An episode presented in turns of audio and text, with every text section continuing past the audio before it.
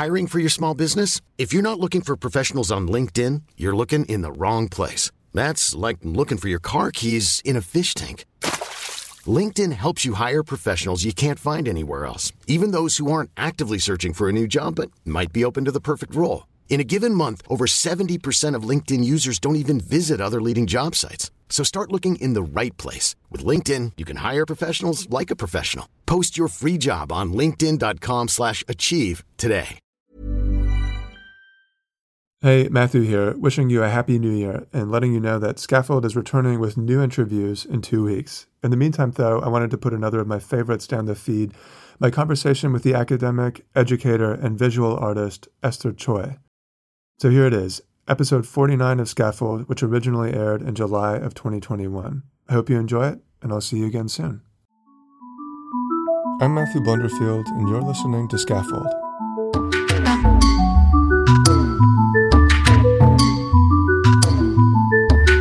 In this episode, I speak with Esther Choi, a New York based multidisciplinary artist, writer, and architectural historian. The way I first encountered Esther's work was through a symposium she organized with Marrikka Trotter in Toronto in 2008 called Architecture is All Over, which investigated architecture's simultaneous diminishment and ubiquity in the early 21st century. She and Marrikka also co edited a previous essay collection called Architecture at the Edge of Everything Else, which was focused on the space that architecture actually occupies in the contemporary world as it comes into contact with other disciplines a focus that this podcast definitely shares. I met with Esther on Zoom back in October of 2020 and reached her at her apartment in Brooklyn, where I could see some of her earlier photography work hanging on the walls behind her. Esther first trained as a photographer, and photography remains a central part of her practice.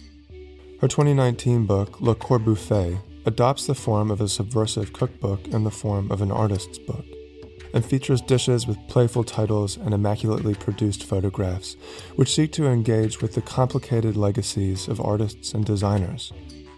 Among other things, we talked about this project and its deployment of what Esther refers to as soft power, a tactic of introducing challenging and often political ideas through means of seduction, pleasure, and sensation.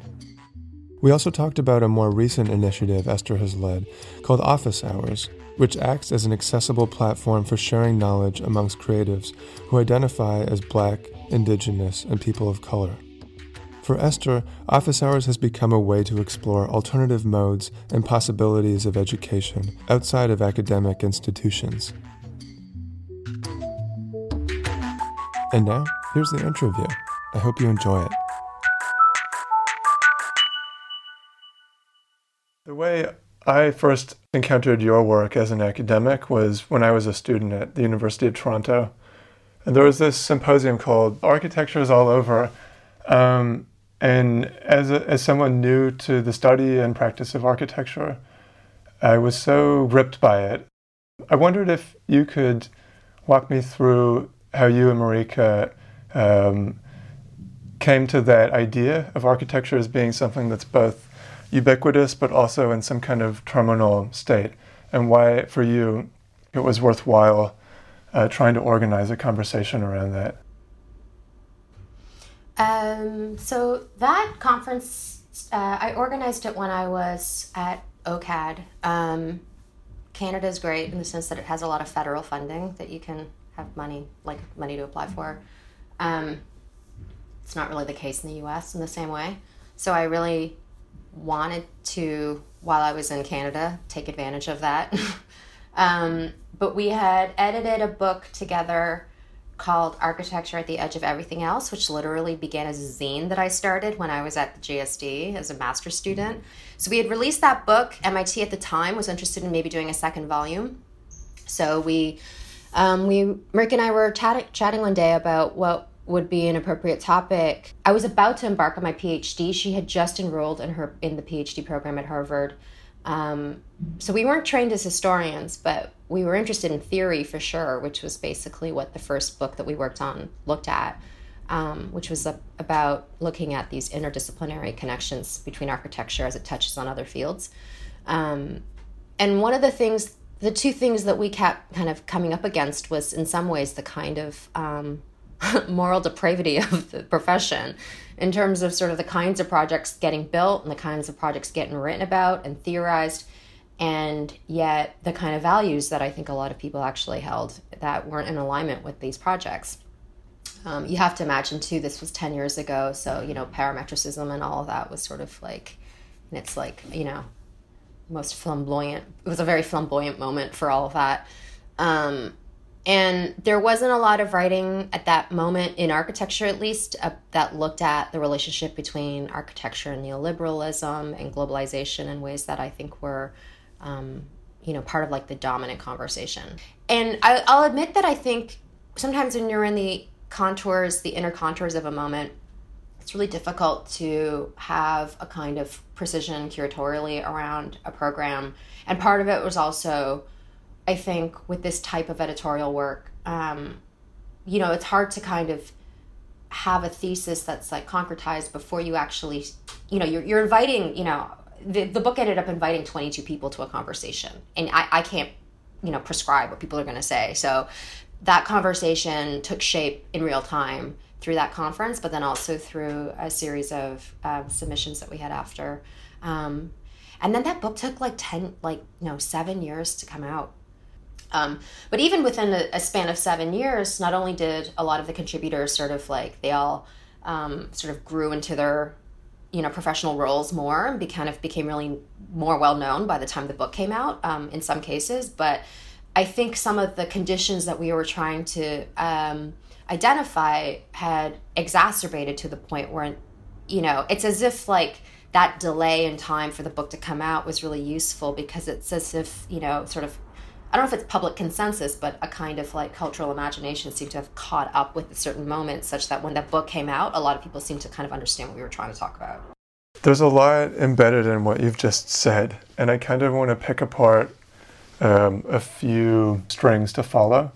The first has to do with this idea of entrepreneurialism that um, is introduced in the book itself in the introduction where uh, you and Marrikka say that part of the, I guess, project of the symposium was to animate two ignored or reviled aspects of the discipline of architecture. And you might say that the pieces of this book begin to collectively reimagine the ethical and entrepreneurial dimensions of architecture. And it just makes me realize, as you're describing the efforts you went through to, to realize the symposium and then the book itself, that there's a there's a vein of entrepreneurialism that's made its way into academia as well.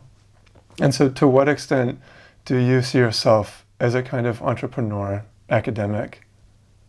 For me, entrepreneurialism isn't synonymous with um, like capitalist entrepreneurialism, right? Um, it's really about self initiating projects and identifying resources that are available and, imagining and privileging resourcefulness over the resources themselves. So, really trying to think about what, what materials and tools I have to work with, what resources do I have, what technologies do I have access to to you know make a project happen. It's gonna sound so cheesy, but I think actually playing in like punk and hardcore bands when I was younger, I learned, you know, it was at that height of that DIY kind of ethos where everyone was self publishing, starting a band you just pack up a van and rent you know rent it or whatever and like tour. Like it was just like you just did these things on your own um, and you just identified what you needed and also what you had and you worked with with that. And so that's an ethos that i've always sort of abided by but i don't and maybe because i studied art before architectural history uh, i mean that's always how i made work. So that's sort of how i've always approached everything i've done whether it's in exhibition or in some ways my dissertation even or whatever it might be right? Um, i've always had to work with what i had you know and i can i can try to apply for a grant but oftentimes you know i won't get that grant or whatever. You're you know it's like hundreds thousands of people are up for the same thing. And so i think for me it's also more interesting. It, it pushes me to be more rigorous in my thinking and experimentation and creativity to try to figure out what I can do with what I have, you know? Mm-hmm. Um, mm-hmm. But I don't know that that's really, I don't think that that's really, I mean, it's encouraging to think that I think academics might be operating that way, but I think academics are the opposite. oftentimes academics are really interested in the kind of pathways that are prescribed to them via the academy, right? You know?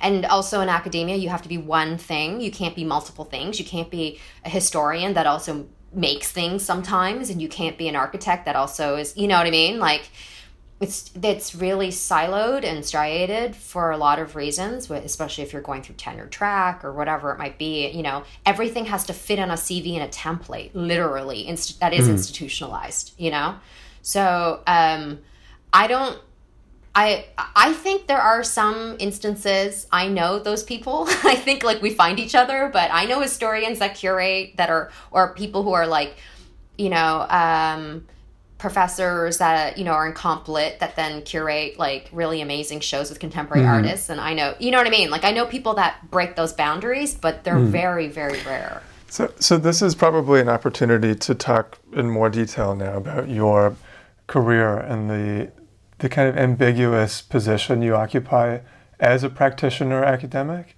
i mean it's interesting just just mapping that trajectory of study. I, I have it written down here. You, you did a bachelor's of fine art at Ryerson, Master's of Fine Art at Concordia, Master's in Design Studies at Harvard, and then uh, in 2019 you finished your PhD at Princeton.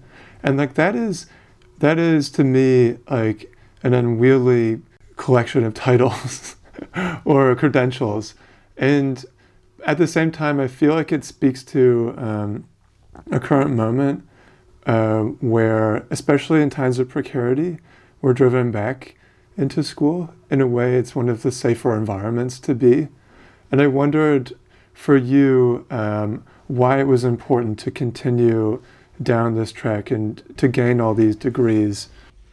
Yeah, it's a good question. I never, I never aspired to be that person um, with all of the degrees. Because I was interested in the intersections between art and architecture, I was really, really worried about not, like, I didn't want to be a tourist when it came to architectural ideas and concepts, which is usually how it's approached by artists and vice versa. You know, like, architects always make claims about making art when they're not really making art. I don't know what they're doing. They're making, like, bad architecture or whatever they're doing, you know, like, because it's not participating in a discourse of art making. So, um, I was really, really nervous about that. So I thought that I would just do this master's degree and then go back to Canada because I got this teaching job right out of GSD and, you know, like be an artist, you know, or whatever. And then, the, you know, I ended up putting out that book with MIT and then, you know, the conference and everything. And the more that I became embedded within architecture culture, architectural discourse, and contributing to it, I realized the gaps in my own knowledge and training and my interest in it, frankly. Um, so I was still making artwork about architectural ideas, but I understood, like I was constantly confronting the limitations of my own understanding. Um, and so that's why I applied to do a PhD. But I would I would say that I know I do I very much know people who retreat to academia because of the economy and stuff. I that was never a motivator for me ever and i always am incredibly uh, wary of that because it's not enough to sustain you. Fear is not enough to sustain you to finish a degree like a phd it's just uh, maybe fear of obsolescence because you might be so old by the time you finish it if you don't like finally like complete it. But i'm it's it's it for me that feels very disingenuous and also i just try not to make decisions out of fear. Um it i also also always worked. I worked as a motion graphics producer. I was a photo assistant. I shot editorial photography for like a bunch of magazines like Dazed and you know like another magazine, all those whatever. Um, I was always always earning a living, you know, working jobs. I worked in a record store my undergrad for 5 years. I like, you know, I've always been schlepping and um and actually those experiences have been really important especially the producing and working in industry and in, in fields that were adjacent even to what i was actually even studying. But um, anyway so this is to say yeah i've never had the option of retreating to academia. And also even if you are in academia it's not really a retreat from any financial pressures unless you're like you know the offspring of an oil baron or something because it's like you still have to it's expensive to go to school frankly you know? And i don't you know i didn't come from a lot of money so it wasn't really an option for me to not work. So um, yeah so that's sort of why i ended up doing all these degrees. Um, and in the end i ended up you know, I think I'm still sort of, if I'm honest, like I had a hard time. I went through moments of sometimes only wanting to call myself an architectural historian or a scholar and not wanting to call myself an artist, and other times where I would call myself an artist but not a historian. And it's because I, there wasn't, I didn't feel that um, academia in particular was particularly like was hospitable to those kinds of you know composite identities in any way. Um, yeah, and now I'm sort of I don't care anymore. I think, but but you know, this is like a classic problem, though. Even Adrian Piper has had this problem. You know, she's a was a, a philosopher, a professor of philosophy. You know, and studied philosophy at Harvard, did her PhD there, but was also a conceptual artist. The two things, though, don't aren't necessarily conflated into one thing and she doesn't want to you know like she's a kantian philosopher so she'll write books on kantian philosophy um, and then she'll make art about like what she wants to make art about you know and those are two separate aspects of her identity, which I've instead of trying to mesh everything, and sometimes I do think that my training as a historian completely informs how I make art, but I, I don't know that those two things have to end up being the same thing, if that makes sense. Like, I still write for academic journals that are peer reviewed as a historian. I still make art intended for different audiences and different um, venues, you know, and those two things can be separate for me, if that makes sense. Soft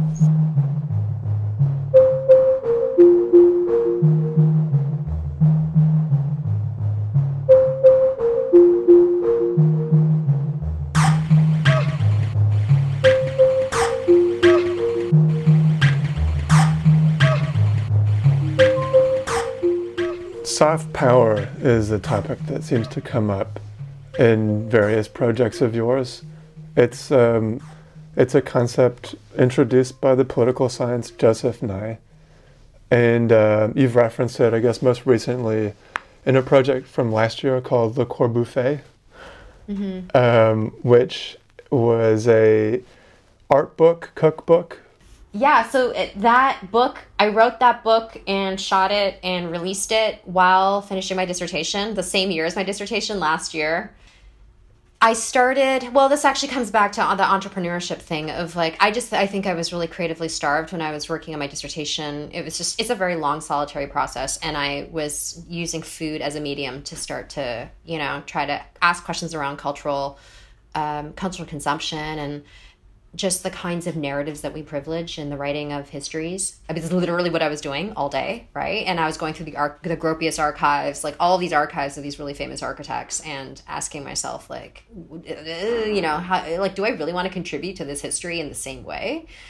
In the end, I like, I don't, I, I don't think I do, but I had basically like a roster of the most famous men of modern biology and architecture and art, like in my dissertation that's who I look at. But I, I try to tell a very different story actually about you know some of the things that they worked on together. But in any case, um, so that was like looking at food as a, a medium that I'd never considered before my practice. You know, I, I, would consider myself quite formal in a lot of ways. Food for me is quite informal. It was like very accessible. It was readily available, and I would put on these kind of dinners where it started off as kind of like a joke, but also a way for me to think through um, some of these uh, bigger conceptual problems that I was seeing in the writing of history period. And so you, are looking yeah. at Walter Gropius in a banquet that was held for him, right? You came across a menu. Right. So I came across a menu, yeah, when I was doing my dissertation research um, for his farewell dinner in London. And it ended up becoming a cookbook, which I hadn't anticipated. Um, I was just doing these events because they kind of offered me a bit of like reprieve from sitting in front of my laptop for 12 hours a day trying to churn out these chapters for my dissertation um, and help me to actually wrestle with i think some bigger questions. But i was really again like in the contours of the moment. I didn't really understand like i was doing it intuitively i think more more than anything else. Um, when the book came about um, that was sort of a surprise to me, but I had already been thinking about how it could relay into a publication because I do like making books. Um, and Joseph Nye's work, I can't remember who even, how I came across it or who introduced it to me. But what's interesting about Soft Power, the book, um, you know, is that it's about, it's a book about, you know, international, like foreign affairs, right? It's about kind of like the role of culture in di- cultural diplomacy and international di- political diplomacy um, amongst nation states. But it was so fascinating to me that, like, you know, the former um, dean of the School of Government at Harvard is writing about the role of culture in, in ways that artists and architects aren't even really considering about their own work. Um, so that concept became interesting in terms of thinking about the role of culture in, in political persuasion, um, in the role of culture in softening or creating seduction out of through experiences to then create you know a different kind of sensibility or openness to certain sets of ideas. I just have to say that the images in this book are deeply seductive. It takes food photography to like a new level of almost high art um, and it's just worth noting. I mean we the, the kind of playful seduction at play in this project has as much to do with the, the food as art analogy as the titling of the dishes. So we have like the Lina Bo Bardi cocktail, Lina Bo Bacardi cocktail, the Rem Brulee, Denise Scott brownies, Carolee Schneemann, uh, Schneemann meat joy balls, Lawrence Wieners, etc., etc. So there's this really strong connection between the world of um, high art and, and abstract art in particular, and architecture as well, and um, the kind of baser world of food, which is elevated, I think, because of that relationship. I think food, though, has become one of the things I talk about in the intro, though, is that it's become such a scarce commodity, though, in the same way. You know, when you think about like where gastronomic, like where gastronomy has sort of taken itself, that there is, it's, it has increasingly neoliberalism essentially in the market have like taken food which was at one point well it is just something that we need to survive. But you know art used to also be that right? Like we used to all just do these things and be- have them become um, you know three indices of basically privatization you know? Like they've become so inaccessible for for many.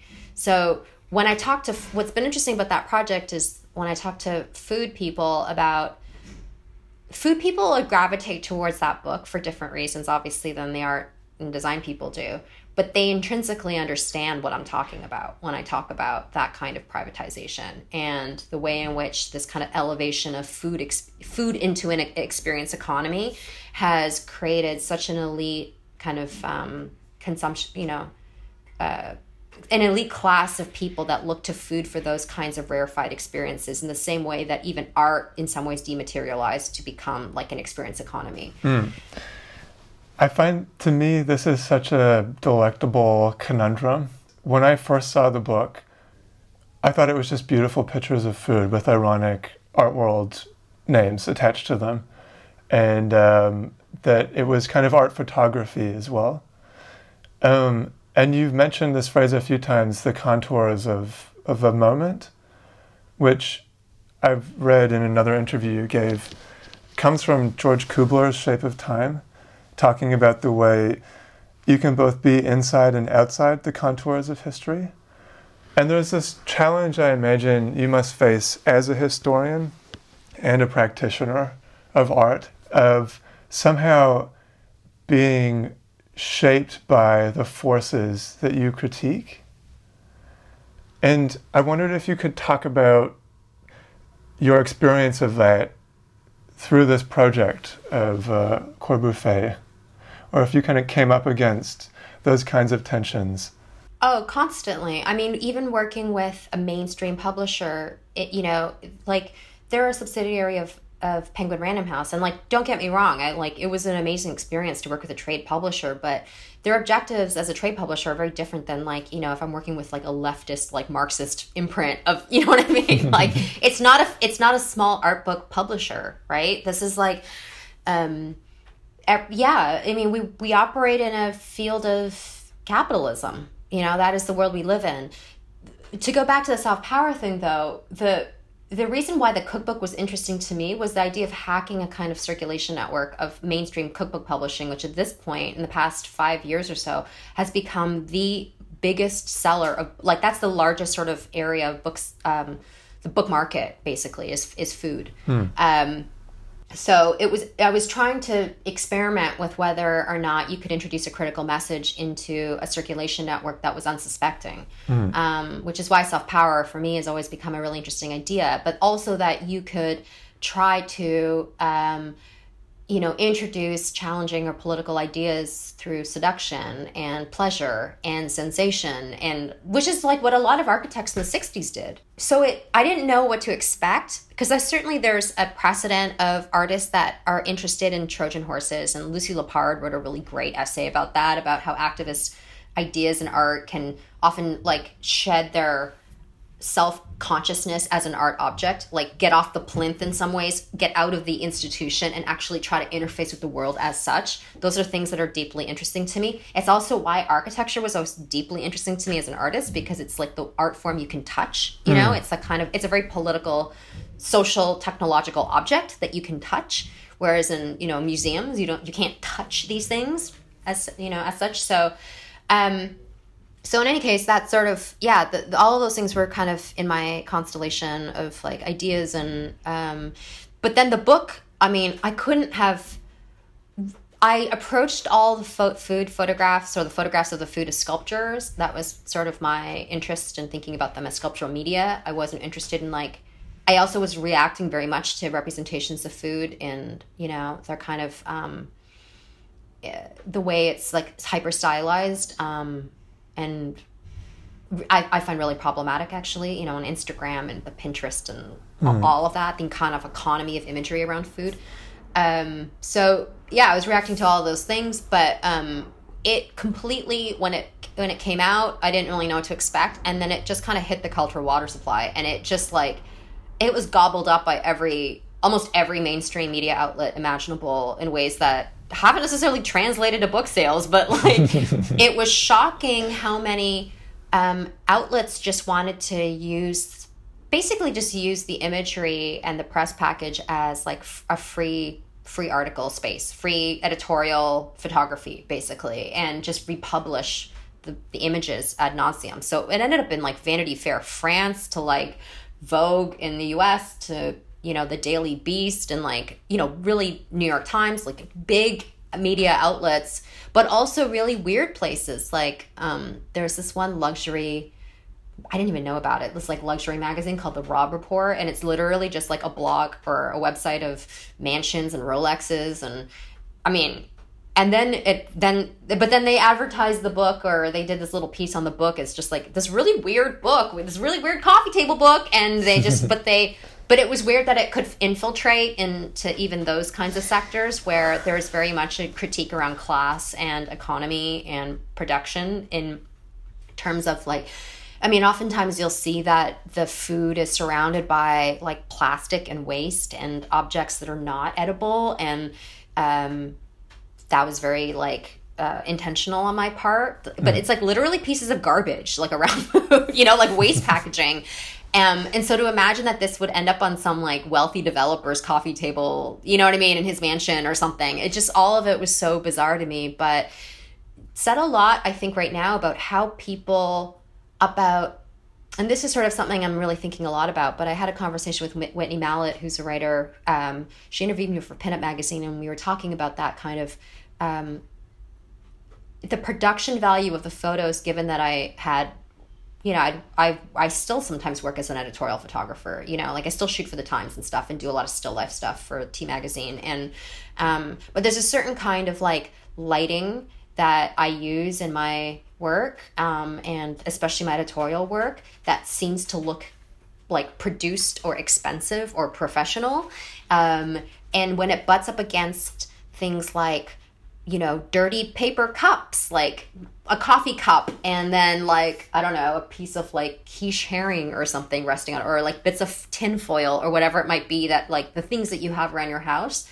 Um, that people cease to see actually there's like it somehow the object loses its semiotic value and actually the production takes over the semiotic value if that makes sense mm-hmm. so it's actually the production is signifying something more than the actual thing itself um, if that makes sense.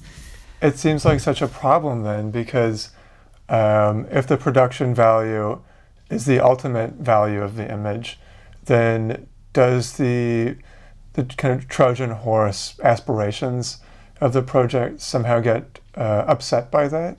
I mean, if it's making its way into uh, onto the coffee tables of people who read luxury um, magazines, uh, lifestyle magazines, do you think that they're still reading the political content of the image? I think the production value is the Trojan horse. That's what I'm realizing now. Right? The production value is the thing that where you can kind of sneak in ideas that seem to have a veneer of something. But if you actually really look at it and then just read the blurb about the artist or whatever, um, and then you start to see ideas around identity or political, you know, like there's the political content in that, that it opens up the, you know, that's mm-hmm. like the kind of the veneer of the thing, and then the thing can emerge from within. That's my, that's that's what I'm thinking is happening because but but at, at this point, capitalism is just so wily that it can co-opt anything. Even things that don't look produced are highly produced. Do you know uh-huh. what I uh-huh. mean? Like things that look like they're photocopied are actually just like a filter that makes it look like it's photocopied. Like the simulacra aspect of everything is just so like it's so incestuous in some ways and also just so like um there's no uh sense of propriety around like source material and how it's reused in this post-production culture. So i i don't know. I, it's really it's confusing. I'm not sure what to think of it um, but mm-hmm. it's been interesting to observe definitely how it's kind of played out in that way. But i've taken a lot of flack for like the fact that i've made something that is really mainstream and also something that seems really anti-intellectual at first right and seems fun which you're not supposed to be if you're a serious academic. You cannot be fun and you cannot be accessible, right? So, and also you can't be a woman dealing with food. If I was a man working with food, I would have a very different, I'm sure I would have like be invited to all the biennials to like, you know, do some kind of like event or whatever. But as a woman dealing with food, I think architecture also has incredible, um, it, there's there's a lot of discomfort around that still because hmm. um, I've had a lot of really disparaging comments from men like oh are you in the kitchen these days you know making up a new recipe or something and it's sort of like these are like tenured professors at like reputable institutions saying this to me and I'm just hmm. sort of like I don't think you understand what I'm what you know but also even if i was like what was what would be wrong with that right? So uh-huh. it's but that's what i mean. It's like there's all these like assumptions that are embedded within that that i think that the field specifically has to really kind of contend with that it's funny um, that there yeah. is actually a a chef by the name of esther choi. I know. I think i'm ruining her life I think I'm ruining her life, but at the same time, whenever she's like incorrectly tagged for my work, she never corrects anyone. So I think she's still like trying to use any kind of Huh. I don't know. Um, not that I have I bring any social capital to her, but like I think I don't know. Yeah, she's never. There have been moments where people have confused us, and oh, it happens often. Mm. Um, but yeah, I want to just get back to this idea of soft power and the way it relates to this other um, phenomenon in art, which is of institutional critique. it seems like it's a topic you're really interested in in your own critical and academic writing, where uh, you mentioned hippie modernism uh, in an essay you wrote for that book, kind of tracing the tradition of institutional critique in architecture through design movements from the 1960s and figures like Yona Friedman and then more recently, um, Samuel Mockbee, or practice architecture practices you refer to as well. But then you've also written about Assemble, uh, who are based in London, in this essay called Sociable Realism. I'm curious to what extent you see yourself as a part of this tradition of institutional critique, but from within the institution uh, that, uh, that you operate in um, and yeah. to what extent you're kind of borrowing techniques from art practice uh, into the world of academic writing and criticism? We're used to capital no critique, like negational critique, right? And that's been the predominant um, axis by which we talk about critique in architecture or in art or whatever. But there are ways in which, of course, like seduction and other kinds of, you know, quote unquote atmospheric effects or sensory effects can produce a different kind of awareness of oneself in relation to a certain situation or a set of factors, etc.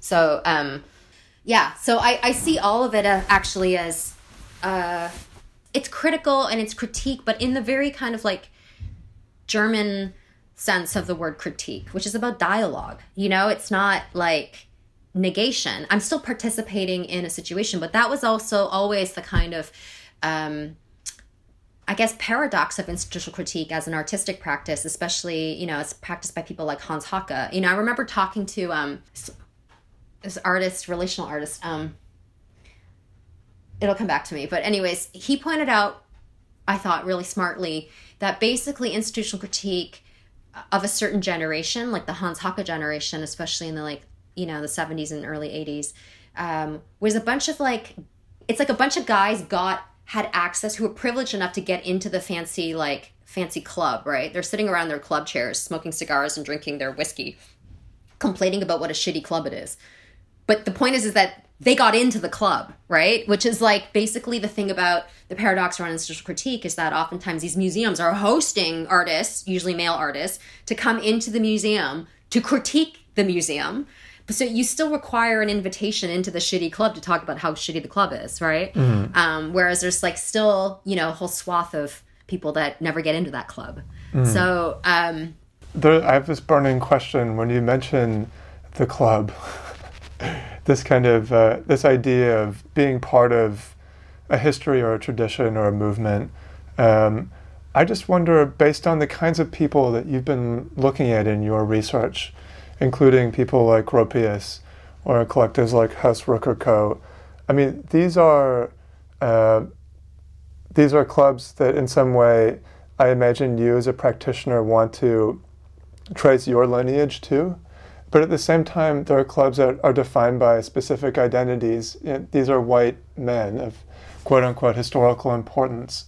And I'm, I'm wondering um, if, as a, in your role as a historian, you ever faced any tension or qualms about placing yet more focus on these individuals as opposed to other more marginalized histories. Well, it's also very different, I guess, as a as an Asian woman historian studying someone like Walter Gropius. I just wonder if you could talk about the role of identity in historiography and the decision to focus on these figures um, versus other lesser known ones?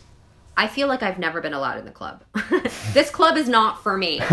so I'm I'm like I'm looking through the curtains like from a different building into that club and I'm I'm not necessarily even just critiquing the figures. I'm actually critiquing the cri- the lack of critique of these figures.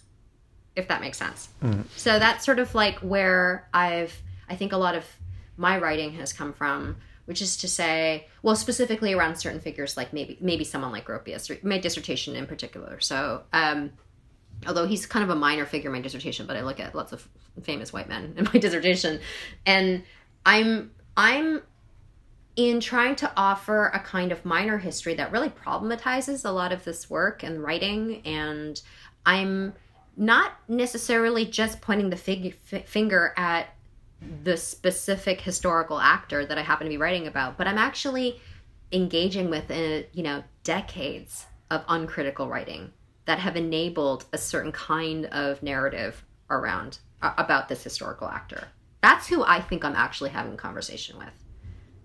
Do you know what I mean? Like at this point, like Gropius is like Gumby or something. Like he's a kind of like cipher or stand-in for um, actually a whole history of writing about people, you know, mm. and a lack of interpretive matrix that have um, that where interpretation and observation have been completely written by a very like a handful of people that have been very blindfolded by their own privilege in a lot of ways mm. um, because they're asking very different kinds of questions that i ask so that's who i think i'm actually having a conversation with mm. so usually why that's I think that's also why like my footnotes tend to be very like can be very burdensome for an editor or like even my advisor because I'm having all kinds of conversations with people in the writing. Like this book that came out, like what was this person thinking and like how could they have completely ignored this and da da da, you know. Um so I think it's I think that sort of yeah, so but, but to take your point, like um but to your point, I think there are also historians that do that kind of recuperative work of bringing in new voices and identities to the canon. Um, I I don't know that I've I don't I'm interested in that work, and that work is incredibly necessary. But I see myself in that way. I think as operating maybe more along the lines of the institutional critique like okay so let's take these canonical players and let's actually like ask a different set of questions about them because they're never going to go away unfortunately mm. and it's also going to take a really long time for us to accept all of those new when you think about all the gatekeeping in publishing even right like you know one of the things that have come up in conversations with other educators in the moment in, in, in recent times um, um, around decolonizing education or even just like broadening the kind of toolkit of precedents that architects are supposed to look at or or can look look at is that oftentimes these histories are written by white folks about people of color, right? And very rarely do you have people of color writing their own histories. So there is this kind of like implicit bias that's like in our field never really addressed in the way that other fields like anthropology would require you to do as part of your training, right? Mm. We never really talk about that. There's no sense of like ethnographic, um, there's no kind of like self awareness, I think, put in into that project. Um, so there's a lot of weird ideas that get kind of interpretations that like get muddied into that, you know, of even new voices in the canon that we're supposed to look at. But also it takes a really long time for not only for the dissertations to be written or that work, that historical work and research to be done, um, but then you have the next step of then having all the gatekeepers and every editor I've ever worked with has been white you know, hmm. like every single editor I've ever worked with has been a white person. And you have to then justify why this thing is important and should make it through. But of course, you know, everyone wants to be objective, you know, or think that they are operating professionally in an objective way. But if you haven't done the work of holding the mirror up to yourself, like who's to say what is, do you know what I mean? Right. Mm-hmm. So there's all these kinds of like, so, so even if the there there are countless dissertations written of people that I think are deserving that would contribute to the canon, but they're not being published. You know, they're not being published, and and you know, does Peter Eisenman need more books? Like, I don't know. I don't think so. Do you know what I mean? But that's like on editors because they they actually have huge power in what they sanction to be part. You know, what they allow because and if you if it never gets published, then you know you can never put that on your syllabus. Like it, it can never right? Mm. so it's, it's there's just a it's a whole kind of embo- like embedded nested problem i think where the the publishing platforms the educational platforms the practice platforms all of these things are actually intertwined in ways that you know i think most folks don't really like think about. Mm-hmm. and they just are kind of always saying like why don't historians write more histories about you know people of color? It's like they are they are. But then also when you look at P- the kind of breakdown of PhD programs and how they're just, you know, office hours began actually via me just holding two Zoom calls, putting out a, a, a call on Instagram, having like strangers zoom in from around the world, all people of color, talking about PhD programs. And I remember afterwards, one fellow private message privately messaged me to say like thank you for doing that but also a you're the first academic that's ever talked about class openly because about the financial barriers to studying and i was like yeah i get that. Like i went to school with a, a lot of very wealthy people.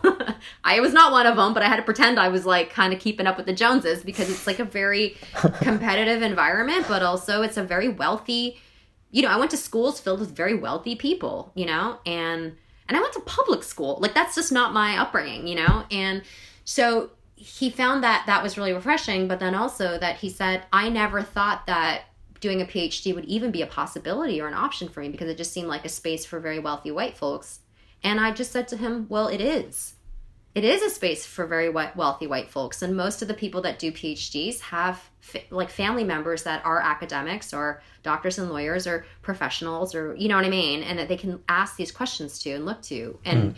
so this is to say like i'm getting off topic but um but when you look at the breakdown of people in phd programs and they'll often post their bios on the websites of these schools right? Look at look at the faces of these folks on there you know? And it's a predominantly white field still, right? Mm-hmm. And this is why for me, like all of it, you know, it's not just about having you know more more quote unquote diversity in terms of like precedents because then it's who's writing those histories what's what kind of politics and ethics are informing the writing of those histories um, who's publishing those histories like you know what i mean like and and who's teaching them you know? And until the entire structure of the of all of those systems actually demonstrate willingness to actually open up and change you're just not nothing's gonna nothing's gonna happen right? We're, this is why you have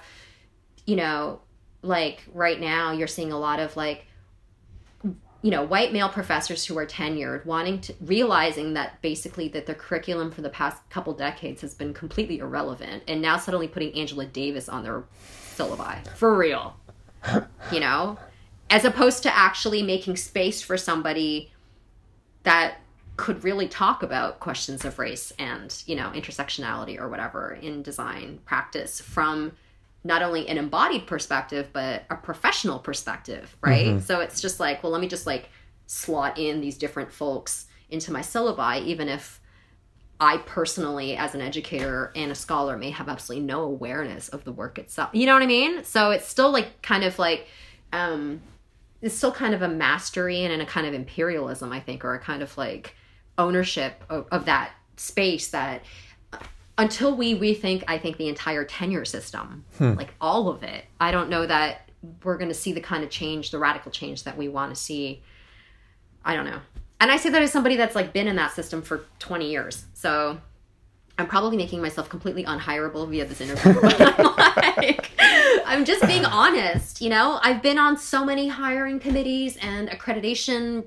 committees, and I've been in three departments at a university. I've like, I was tenured, you know, like all of these things. I've been through the entire process and I've come out the other side, and I'm really deeply interested in reimagining completely from the ground up, like what education should look like. And for me, like one of the biggest points is that it should be free. You know, it should be free and accessible. Obviously, so much has happened this year around a kind of more collective awakening to the realities of systemic racism. And that's becoming legible within curriculum, within conversations about how we teach and what we teach, um, how and what we publish, and how authority is distributed. But it's also become legible, I think, in, in the work we choose to do as well. And I know that um, we were talking about these more kind of oblique strategies of, of um, political rhetoric in projects like Corbuffet, um, which have to do with the kind of subtleties and nuance of artistic expression. But I mean, something really radical seems to have happened with your practice as well. You mentioned office hours. And I mean, just going through as an outsider, scrolling through your Instagram feed, even um, prior to the summer, um, I mean, it was more about the this kind of aesthetic project of food photography as an outsider would see it, I guess, on first impression um, before the kind of Trojan message makes itself clear. And then suddenly there is um, this other practice entirely. Office hours isn't a subtle project, it isn't any kind of Trojan horse. It's very direct, and it's about increasing. Uh, increasing the accessibility of you know working within academia or working within the design disciplines to, to people of color who or historically have been on the margins. And so I wonder if you could speak to that shift in approach from the, uh, the subtleties of institutional critique to a very direct and forthright critique of the institution. It's funny that you think it's direct because I think for a lot of people, they've seen it as pretty harmless because it's a kind of like, it's literally a Zoom call that happens once a week this is like, well, I think there are actually a lot of similarities in Le Corbuffet in the sense that they're both projects around cultural democracy, right? They're both about questions around access and accessibility, um, and using circulation network, different kinds of circulation networks that are actually readily available in some way, right? So, um, and and simple materials and resources. So, uh, Office Hours is a weekly BIPOC mentoring series that started really just as an experiment, a social experiment, just like Le Corbuffet was a kind of experiment of gathering people together in conversation around certain sets of ideas and issues. Um, the format is like deeply simple, right? It's like I there's a practitioner that I feature every week. Um, and they spend the first 15 to 20 minutes talking about their professional experience and trajectory and then they we just open it up to q&a and folks from all, all over the world actually join these calls which is really amazing so i always feel bad for the folks that are like up at 4 a.m to join these calls but it's also really meaningful to me that they're doing that because you know they could be sleeping frankly but it's a bipoc only space as well which i really fight to maintain because we do get a lot of folks trying signing up for it that aren't BIPOC at all. Um, but I think it's important because the questions inevitably always become about being a person of color trying to um, operate in a monoculture that's really inhospitable to them, and and I think so. In any case, but but the tools themselves of, of office hours are, are incredibly simple. It's a Zoom account, and that's it. That's the only thing I pay for. I mean, I have to eventually pay for speakers because at this point I'm running out of people to invite you know i'm like i'm just calling in favors. And i was like joking that if i so we're about to launch into a fundraising initiative because i think the thing is well the thing's actually kind of grown really surprisingly and it's been really amazing to see. But um it's uh you know, I was joking that I'm gonna have to start asking family members to like join in for the next season because it's like I'm running out of people to ask for, to do something for free.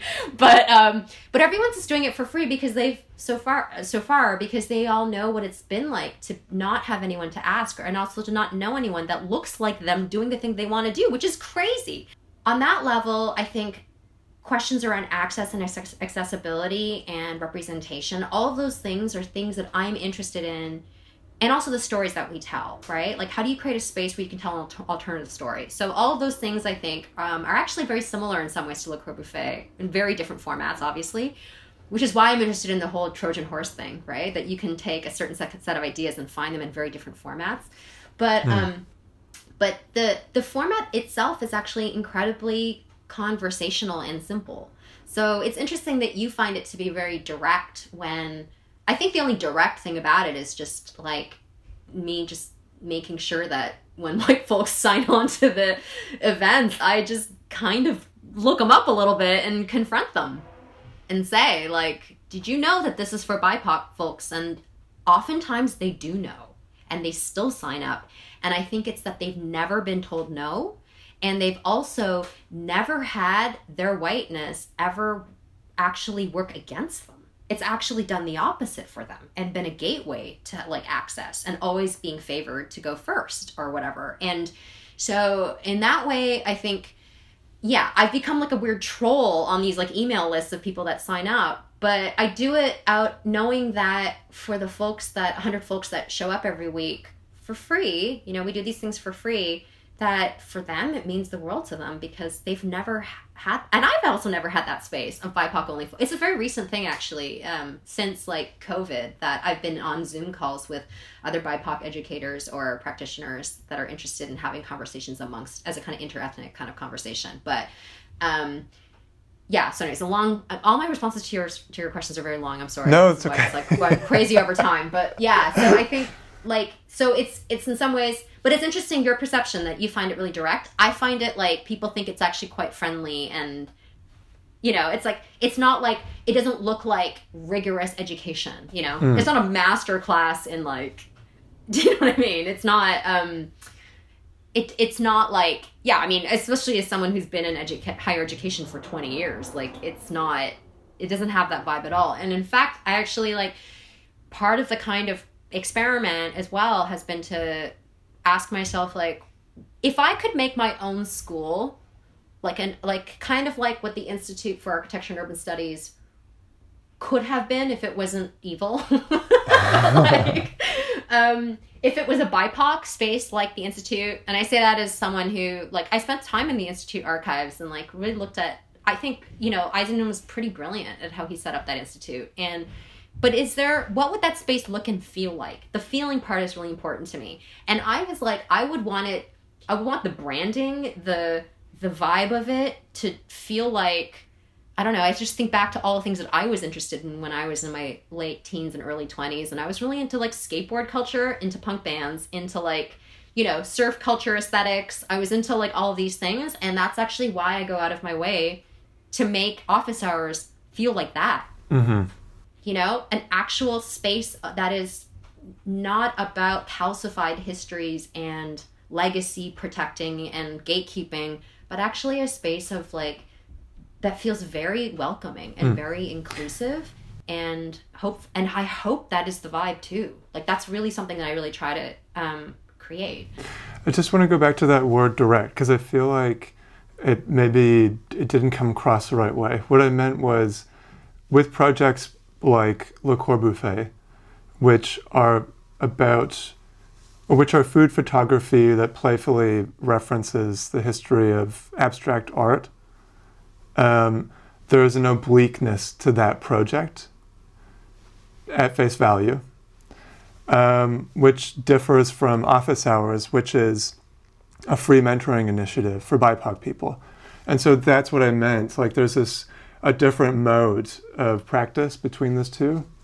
And I just wonder how y- you, I guess, your position as an educator and as a practitioner has changed over this past year because of that? I think um, I'm well, I think abstract art and academia are actually very unaccessible to a lot of people. Right? Like education and academia may seem more familiar to you specifically or to myself just given our our relative privileges and our backgrounds and our ability to go to school. But what's been interesting on office hours is like you have folks zooming in from all over the place where it's not the case, right? And um so, but but I'm interested in making, but also because we talk about issues of race and as well as professional issues. Like sometimes the questions are like, how do I build for a bathroom renovation? And sometimes the questions are like, how do you deal with like, you know, um, you know, racism in the workplace when you're dealing with a government agency? Like, you know, like the questions vary incredibly, and they're both totally valid. And that but the point of it is that like the question about racism is just as real as the question about the billing for the bathroom right? Like for bipoc folks like you can't get away from it. That's as real as it is about like spending 12 hour days on rhino or whatever it is you know? And um for me like but but for me what's interesting is that the format is friendly in the way that like a cookbook is friendly do you know and and it's also both now that i think of it a cookbook I always I always like to think about as a kind of like manual for something that but inherently you're never going to recreate the original. Like you're looking at a template of something that you might want to try to emulate, but inevitably what you make will always end up being different than that thing, right? Like and in the same way with office hours, like we can have how to start an architecture office as a topic that could be tackled by 20 different people and they're all going to have a different answer to it and the whole takeaway is that the person on the receiving end of that information or asking the question is going to in- embody their own professional pathways with their own you know their own subjectivity like the way that they end up answering that question for themselves could be radically different mm. you know mm. um so in terms of where i see the future like my future projects I'm I've become increasingly interested in these circulation networks that are like um like I don't want to jinx it, but I've been having like conversations with somebody that a producer that um about working in media platforms that I've never in my life would have. Weirdly, I had exper- professional experience working in them just by virtue of like needing a job when I was in grad school, you know. Um, but now, actually, really trying to think about as an artist what it would mean to hack the system, those systems. And what systems in particular? I don't want to give it away okay. because it might jinx it. but um, yeah, we'll just say that in, in, like a few years, I might release a really weird project, but in a very unexpected platform. But I'm interested in these kind of quote unquote mainstream accessible platforms. Not that they're mainstream and populist, but the fact that they're accessible. Like going to Harvard University is not an accessible experience. And getting higher education for a lot of people is not accessible. A free Zoom call if you have Wi-Fi, that's accessible. Most people have some access to Wi-Fi and some kind of device that can bring them on the call, right? Uh, a cookbook, not everyone can spend $29.95 on a cookbook, but it surely is more accessible than a book on an academic press that like you'll never see in a store and you'll never probably at this point cost almost a hundred dollars because only libraries are buying them. As you know, and I still love teaching and I still love engaging with students, but I'm really interested in different platforms for different kinds of conversations as opposed to you know last year I s- stood up in front of a lecture in a lecture hall and gave lectures for a semester to you know 80 students you know 70 of which were probably sleeping like they didn't really care about architectural history but that's just not a format that's like deeply exciting to me do you mm-hmm. know mm-hmm. and i think if there's other ways of engaging with audiences that are willing and interesting interested in engaging with you that that that is you know um, i'm interested in those kinds of like formats so i don't know that sounds probably probably a little abstract but i don't want to if if this thing happens, which would be really crazy, like I don't know, I don't want to give it away, but okay, I understand. It's a it's like even a little wild that um like the person I was speaking with, like she could totally see it happening, but she's like an industry like a you know industry pro and i'm like just this weirdo coming into that industry in the same way that with cookbook publishing and the cookbook in the food world i was like i'm you know i kind of entered it like from the side like i kind of found the side door into that world a little bit and now i've kind of don't know what to do with that world mm-hmm. it's just sort of like there but it's been an interesting um, way of like navigating mm-hmm. those communities and economies well if this thing if this project does end up happening yeah. i'd love to talk more about it yeah sure there'll be a lot to talk about if it happens esther thank you so much for your time i really appreciate it no worries you're gonna have a you're gonna have a, a big challenge. I've got a real task now.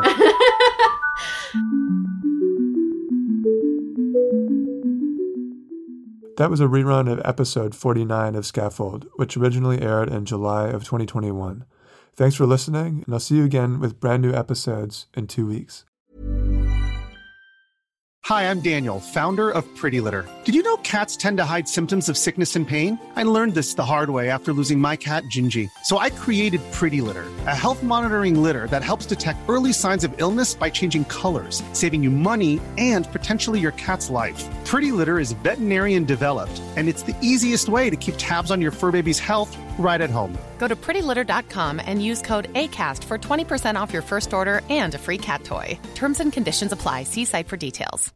If you're looking for plump lips that last, you need to know about Juvederm lip fillers. With Juvederm Volbella XC and Juvederm Ultra XC, your lip look, whether it's subtle or bold, can last up to one full year with optimal treatment and no additional maintenance. Find a licensed specialist and see if it's right for you at Juvederm.com today. That's J U V E D E R M.com. Add fullness to lips in adults over 21 with Juvederm Volbella XC or Juvederm Ultra XC. Do not use if you have severe allergies or a history of severe allergic reactions, or if you're allergic to lidocaine or the proteins used in Juvederm. Tell your doctor if you have a history of scarring or taking medicines that decrease the body's immune response or that can prolong bleeding. Common side effects include injection site redness, swelling, pain, tenderness, firmness, lumps, bumps, bruising, discoloration, or itching. As with all fillers, there's a rare risk of unintentional injection into a blood vessel, which can cause vision abnormalities, blindness, stroke, temporary scabs, or scarring.